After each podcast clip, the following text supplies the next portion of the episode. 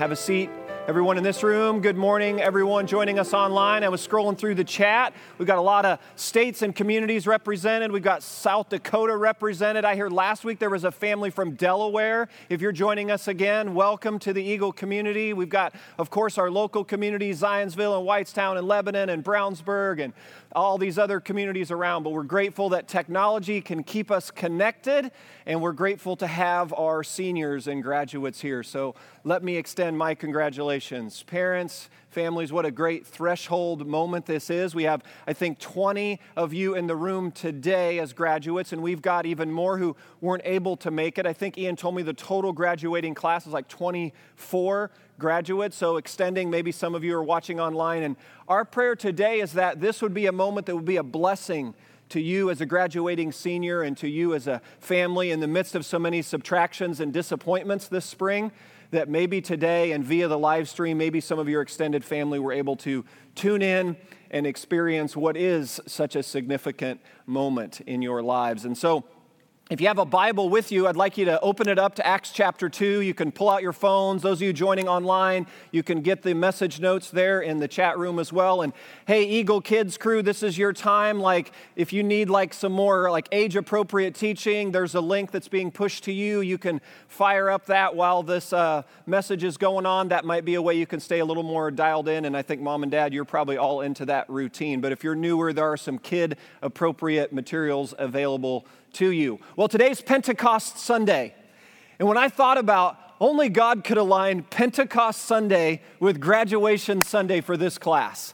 It, there couldn't be a better alignment for graduates, I believe, because we've been working through what we're calling the Paschal mystery of Jesus. So, those of you who have been staying with us in the Eagle community, we've been looking at these five movements of Jesus' life even after he was resurrected, there was this stage. So we were identifying with crucifixion, naming our deaths, and then resurrection, claiming our births. And then we were moving into the 40 days, which is the period of time where he was waiting to come, where we were grieving our losses and adjusting to a new reality. And that led us to last week where we looked at the ascension of Jesus, right? Remember the ascension where that's where the place where you don't, you will kind of want to resist the clutching and grasping and clinging to what used to be because you're not going to be able to grab a hold of what will be. And that brings us to this morning, the fifth movement in the paschal mystery of Jesus. Paschal means Passover, it comes from Exodus 12. And my prayer has been that these five stages have kind of framed up for us what has been such a unique 2020, and it seems to continue to grow increasingly unique, even with this past week. So, in these five stages, to identify where's the work of the Spirit, I think it's kind of a formation framework, a, a, theological framework to help us come to this day, Pentecost Sunday, where we receive the Spirit that's in step with the life that we're actually living. And this morning, I want to give you a metaphor, seniors, and as well all the rest listening. Today, if you don't remember anything else about the charge on graduation Sunday, Pentecost Sunday, it's this. Graduates, I want to charge you to raise your sail and catch the Pentecost wind. Raise your sails. And as you raise the sail, what we're going to see here in Acts chapter 2 is we're going to see that the wind of that Spirit pulls us to three realities that I think are very, very significant in shaping our lives. So look at Acts 2, beginning in verse 1. When the day of Pentecost came, now that word Pentecost means 50th. So we're 50 days removed from resurrection weekend. Does it feel like it feels like it's been 150 days since Easter, doesn't it? like it feels like it's been really long, but it's only been 50 days since resurrection weekend. And so on the 50th day, since Passover, this was a commonly held Jewish festival. It would have been, think of it like a bit like 4th of July, back when we used to be able to gather in large groups. Think of 4th of July back in 2019 or 2018, when there would be people gathering from all kinds of locations together in one setting. That's what's going on at Pentecost. People from all around coming to the city of Jerusalem. They were all together in one place. Look at verse 2. Suddenly, a sound like the blowing of a violent wind came from heaven and filled the whole house where they were sitting. they saw what seemed to be tongues of fire that separated and came to rest on each of them. Now, look back there. Verse 2, do you see it says a sound like the blowing of a violent wind? Verse 3 says, seem to be tongues of fire. See, metaphor is the language of when the finite is grasping to get a hold of the infinite.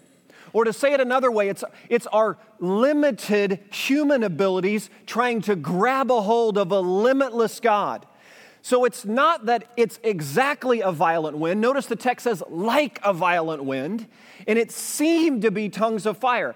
So language is limited in its ability to kind of get our arms around how infinitely great and glorious God is. Pentecost Sunday is one of those moments in the life of the church that would just be a sweeping reality. And the best Luke can do is say, I'm going to grab a couple metaphors. And the metaphor is there's a wind blowing, so we're going to raise our sails and catch this wind. It seemed to be like the blowing of a violent wind, seemed to be like tongues of fire. Look at verse 4. All of them were filled with the Holy Spirit. And I want you to think of Holy Spirit, three words to define Holy Spirit God's empowering presence. Holy Spirit equals God's empowering presence and they began to speak in other tongues as the Spirit enabled. So, as we lift our sails and catch the wind, here's the first of three realities that we're blown into. The first one is that God is faithful and you can trust Him to keep His promises. Where did God tell the people they needed to, where did He tell His disciples they needed to go and to stay? Jerusalem. Do you remember that? Last couple weeks, Acts chapter 1. God told the disciples, You go to Jerusalem and you stay in Jerusalem. Where did they go? They went to Jerusalem and they stayed there. Now listen, they were quite, they didn't, they couldn't understand why God would have them stay in a hostile territory like Jerusalem. So there was a big question mark. And sometimes, graduates, sometimes God's gonna lead you into a space where you're not gonna be able to connect all the dots. And right here, we're going to see because they stayed, because they waited, because they obeyed in the question mark, then now they're in the position to receive the fulfillment of God's promise, Pentecost. Because they prayed, because they waited, because they stayed, because they did what God wanted them to do. Guess what? They get to experience God delivering on a promise. I thought about, you know, Judas missed out on that. Judas ran out. He couldn't wait. He couldn't stay. He exited. This morning I was in John 20 and I was struck for the first time about how when Peter and Mary, and that said Peter and one other disciple, there were three of them at the tomb and they came to the empty tomb and, and they go in and they look and they say, Jesus isn't here. Do you know there's only one who stayed? Mary. Peter and the other disciple, it says they went back. Now, it may have been good reasons, but my point was they went back and only Mary stayed and she began to weep and she stayed right there at the tomb. And guess what Mary got to experience? The angel of the Lord coming and then the resurrected Christ meeting her there. And I thought, of all the times in my life where I didn't stay and I didn't wait and I just ran ahead of God or just got tired of living in the question mark and just tried to solve it in my own wisdom and strength. And boy, there's a great lesson here that even though the disciples, there's no way they could have imagined why Jesus would have them stay in Jerusalem. They had no idea how long. It ended up being 10 days they were together, and they had no idea what the fulfillment of the promise. He said, Acts 1 8. Remember what he told them? He said, You will receive power when the Holy Spirit comes on you. So the promise was, I'll send God's empowering presence. That was the promise. And now, because they stayed and because they waited, they got to see God is faithful to his promises.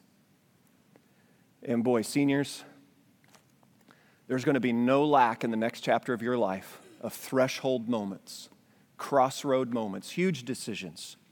Decisions that your parents and grandparents have been praying and building into you for years and years and years. You're not going to lack to be thrust into times and experiences where you can't quite trace the question mark you find yourself in. But I want you to hold on to this. As you lift your sail and as you catch the wind, here's one of the realities you can hold on to. Anchor yourself to this God is faithful to his promises. You can trust him, he will deliver. Pretty good chance he's not going to deliver on your time frame, right? Pretty good chance he's not going to deliver in the way you expected him, but deliver he will. And graduates, hold on to this. Anchor yourself to what you do know. That's what the disciples were doing. Here's what they did know Jesus said, Stay and wait. They didn't understand why. Anchor yourself to what you do know while you journey through all that you don't know, and there'll be no lack of that. So that's the first reality as we lift up our sails to catch the wind. Now, stay with me here, verse 5. We'll get into the second reality. Now, there were staying in Jerusalem God fearing Jews from, underline your Bibles, every nation under heaven. When they heard this sound, a crowd came together in bewilderment because each one heard them speaking in his own language. Now, isn't this amazing? So, here's Pentecost Sunday. And God already told them their mission in Acts 1 8 was they were going to wait for the Spirit to come and then they were going to take the gospel to the nations.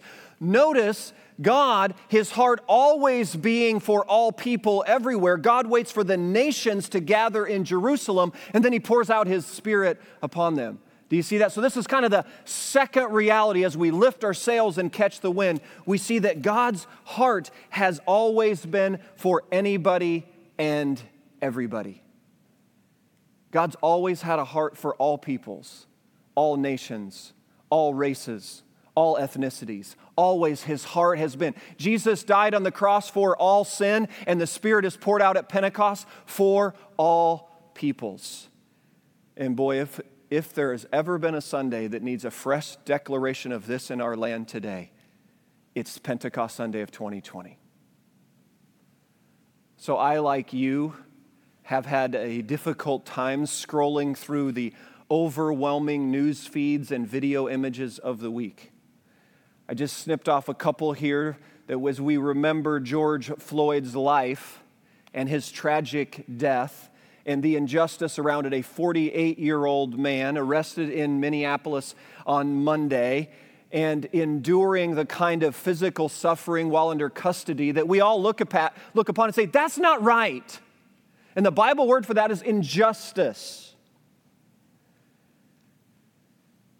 And I thought about um, all of my African American brothers and sisters. You know, some of the closest friends in my life are African Americans. And I thought about the waves of emotion and I thought about the amount of like what the anger that must flow inside at moments like this and how difficult it is for those in the Caucasian community to understand. I thought, how important right now, and I want you to hear, my African American brothers and sisters who are tuning in, I want you to hear this. Number one, I want to say, I'm sorry I'm sorry as a Caucasian pastor and leader for all the times that I haven't engaged, where the images just kind of scrolled by, where it didn't capture and move to the degree it needs to. I'm sorry, and we're sorry in the Caucasian. I'm sorry for all the times I haven't lifted up my voice that it, it takes a, a, George Floyd type situation or uh, the, the young man in Georgia, Arbery, that, or you just go down the list of all the ones that never were hitting the newspaper headlines. I want you to hear loud and clear today that I see and we see, that I care and we care, that I want to help and we want to help. And that together, we want to we want to be able to band together in such a way and declare that by the power of the Pentecost Spirit, we want to see racism end. We want to see it have an end date. And we'd like that to be now in Jesus' name. I text one of my uh, inner city pastor friends yesterday. It was just on my heart, I was praying and thinking about him, so I just text him similar words like this. I just apologize for all the times I haven't stepped up and engaged like I should, and text him some encouragement. And his response back just, he was grateful, and, but he said, Eric, thanks so much. You're the only non black friend who has reached out to me since Monday. Church, that's not right. And that needs to change it needs to change now. Not next month, not next year. It's a complex issue, has so many layers, but one thing we got to do is we got to come together, right? This isn't just a black plaster, black church thing. This is an all Jesus followers thing. We got to come together as a faith community. We got to come together with the law enforcement community. We got to come together with the civic leadership community. We got to come together and band together and declare that this injustice and this evil needs to come to an end. And what's been on my heart? I'm praying for it this week especially, Ephesians 2:14. I put it in your notes because I think this text, I think this text can help inform us as Jesus followers. Because it's hard to know, like, how do we pray at a time like this? You know, Jesus in his day endured a lot of racism. They said of the Samaritans, they said that if a shadow of a Samaritan went across you, if you walked through a shadow of a Samaritan, you were declared unclean. They would pronounce unclean. That's the racism that was going on in Jesus' day. And so Jesus' work came to deal with this issue. And here's what Paul says in Ephesians 2:14. Here's what he says about the work Jesus initiated. For Jesus himself is our peace, who has made the two one and has destroyed the barrier, the dividing wall of hostility. Man, is that a great phrase right there? So here's our hope for destroying the barrier and removing the dividing wall of hostility in the races. The hope is in Jesus, our peace. And we, as his people, moving out into the brokenness and darkness, darkness of our world with this message that it's time for those walls to come down. Because when you raise your sail and you catch the Pentecost wind, here's what you find you find the sail, you find your life moving in a direction of seeing people the way God sees them, of loving people, and it's moving towards inclusivity and it's moving towards acceptance of races and ethnicities and nationalities and cultures. It's moving to a God's heart for anyone and everyone. That's a marker for a Jesus follower. And so, graduates, my charge to you on this point is I happen to believe you might be the generation, arguably most timely and most prepared for this moment. For you to step forward and to step in and to lead in a Romans 12 posture of this that you decide right now, raise your sail, catch the wind, and decide this you're going to overcome evil with good you're going to do it. You're going to say, when you come across evil, because that's what racism is. The Bible is called evil, darkness, injustice. It comes from the pit of Satan's mindset and hell itself. We don't have to wonder where it comes from. And then the Bible says, here's how you overcome it Jesus came to defeat the powers of darkness. And graduates, you hold steward the Holy Spirit, the scriptures, the kingdom of God, and you step into the darkness and you declare, this is going to be overcome, this evil, with good. Romans 12. Raise your sail and catch that wind and decide enough's enough. We don't need to see one more George Floyd video screen scrolling. We need to let this be the end. But it isn't going to happen. We don't have generations of leaders rise up, step in, and step forward, and I believe you're well prepared to be sent out into that. So, as we raise our sails, we catch the wind and we remember that God's faithful to his promises. He'll deliver. You can trust him. Even when you can't, in the question mark, understand why, trust him. He'll come through on his promises. And then, secondly, as you raise your sail and you catch the wind, you can know this God's heart, it beats for anyone and everyone. Because Pent- uh, Calvary flowed straight to Pentecost. He died for all our sin at Calvary, and he poured out his spirit for all peoples at Pentecost. And that leads us to the third reality. Look in the text here.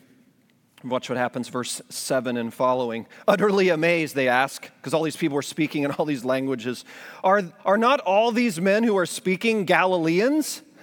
then how is it that each one of us hears them in his own native tongue? So it'd be like us, you know, Hoosiers rolling into some other culture where it's like, well, aren't all these Hoosiers? We clearly have our own Midwestern dialect. And then you're thrust into a setting where you weren't normally able to speak that language and everyone is able to understand you. That's the level of utterly amazed. Like, what is going on? God is making sure that as the nations are gathered in Jerusalem, the nations hear his heart for anyone and everyone. Then how is it that each of us hears, they said in his own native language? And then jump down to verse 11. We hear them declaring the wonders of God in our own tongue.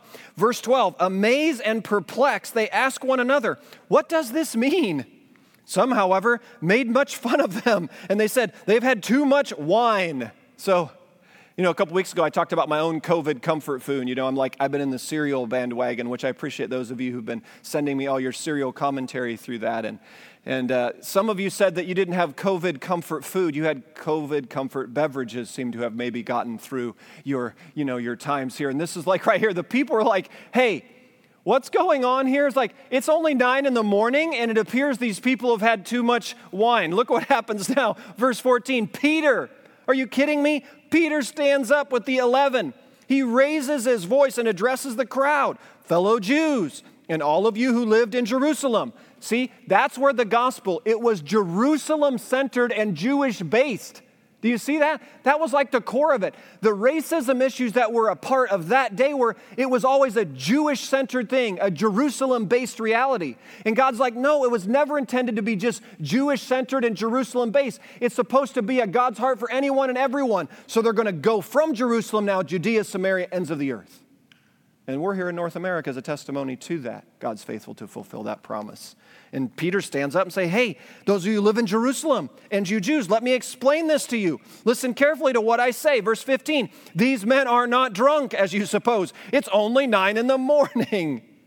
So they goes on and then he preaches the first sermon in the history of the church. If you look in your Bibles, a fairly lengthy section in Acts 2. It's the first sermon in the church of Acts. And about 3,000 people come to the altar and give their hearts to Jesus at the end of the sermon. The text says their hearts were cut by the Spirit, and they repented, and they confessed, and they believed, and they turned. And boy, when I think about our nation right now, do you know when you study revivals? Do you know in revival history, crisis often precedes renewal? And when you think of COVID 19, everything that's going on, one of the things is could it be God like setting up for a fresh outpouring of the Spirit? Crisis precedes renewal. And then hear this, and then right on the heels of that, repentance must come. And I wonder, just wondering as I was praying this morning, Lord, could it be that in the midst of all the racial reconciliation issues we're thrust into this past week, all the upheaval happening all around our nation, could it be a clarion call from God to repent? to get on our knees and confess where we've just tolerated something that's far too evil, far too long. And I wonder if the combination of crisis and repentance is somehow setting us up for a fresh outpouring. I pray so. Our nation needs revival, our nation needs renewal. And God's people on their knees calling out for a fresh Pentecost wind of the Spirit that it might be 2020, that we don't just talk about COVID 19 and we don't just talk about rioting in the streets of the cities, that we talk about this and Acts 2 Pentecost wind that blew through our country and turned, like Peter saw, thousands and thousands fell on their face before Christ. Why not, church? Why not? Because if you lift your sail, here's the third thing you're going to find that Peter found that God's the God of the unlikely and the available. Is anybody else struck by the fact that it's Peter? Where did we leave Peter off? Do you remember just two weeks ago in Peter's life that he was the one who, you know, he got close to that really tense scene where they're arresting Jesus? And do you remember when the, the little girl came up to where he's warming his hands over the fire? Do you know who he is? I, I don't know him. And he had two more opportunities. He had three opportunities to say, I'm a faithful follower of Jesus, and three times he denied him. And then, after he was a threefold denier, he hears the rooster crow, he falls in a heap, and in his grief, he retreats back to fishing. In a sense, he becomes a bit of a quitter that way. He says, Well, I must be off Team Jesus. I'm thrown off team. I messed it up. I've screwed it up, messed it up, fallen on my face, did the very thing I vowed I'd never do. I'm off Team Jesus, goes back to fishing. And so you've got Peter the threefold denier. You've got Peter the quitter. You've got Peter the failure. That Peter is the one. Is anybody else struck by this? He's the one standing up to preach the first sermon in the church and declare God's heart for anyone and everyone. That God is faithful to His promises. You can trust Him. And His life is a living testimony of He uses the unlikely. All you need to be is available. Just be available.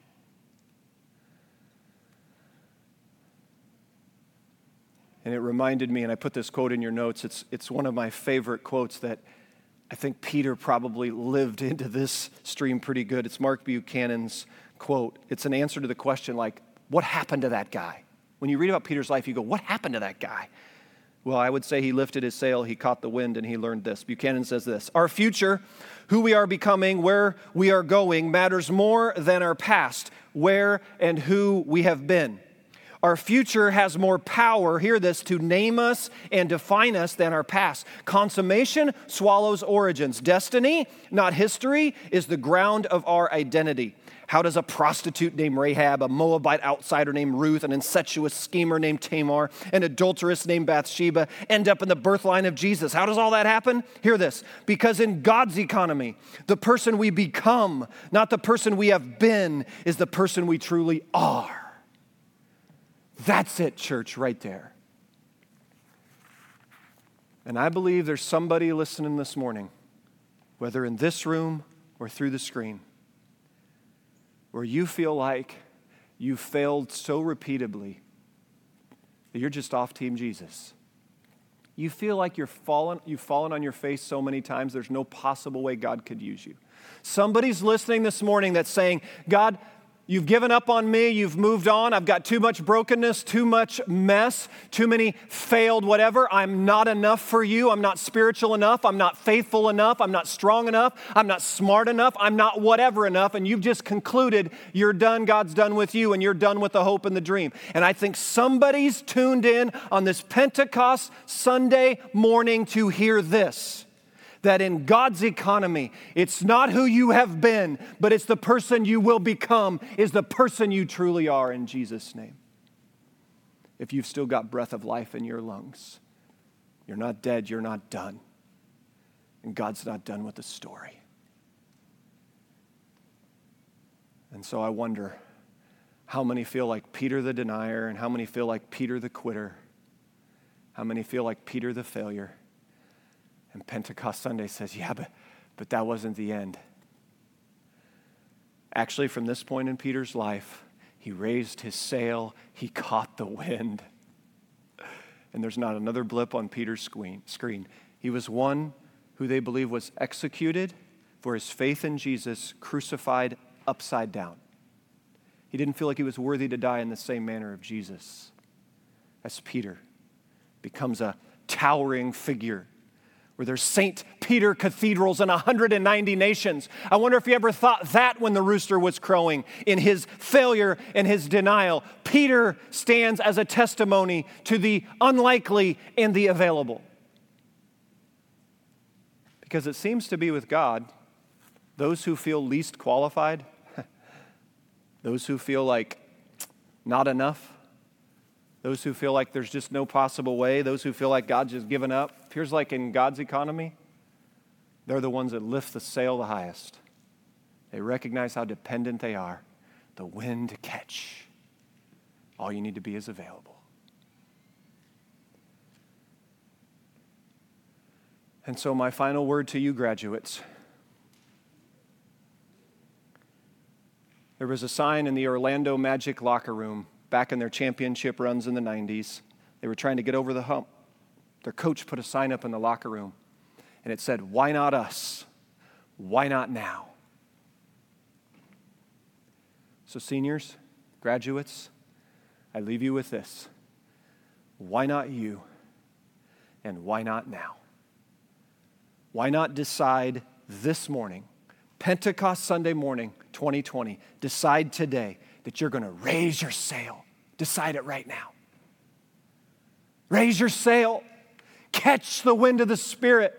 And if you do, you'll find it. It's going to move you towards what? God's, He's faithful to His promises. You can trust Him. Graduates, that's why we have to be grounded right here. We've got to know the promises of God because life's going to get plenty complicated and difficult and messy. And you got to know His promise. You trust Him, He'll be faithful to His word. Be a young man and a young woman of this God breathed book. Trust the word, lean into the Spirit. And then, graduates, catch that wind that blows towards seeing and accepting and loving anyone and everyone, regardless of ethnicity and race and gender and culture.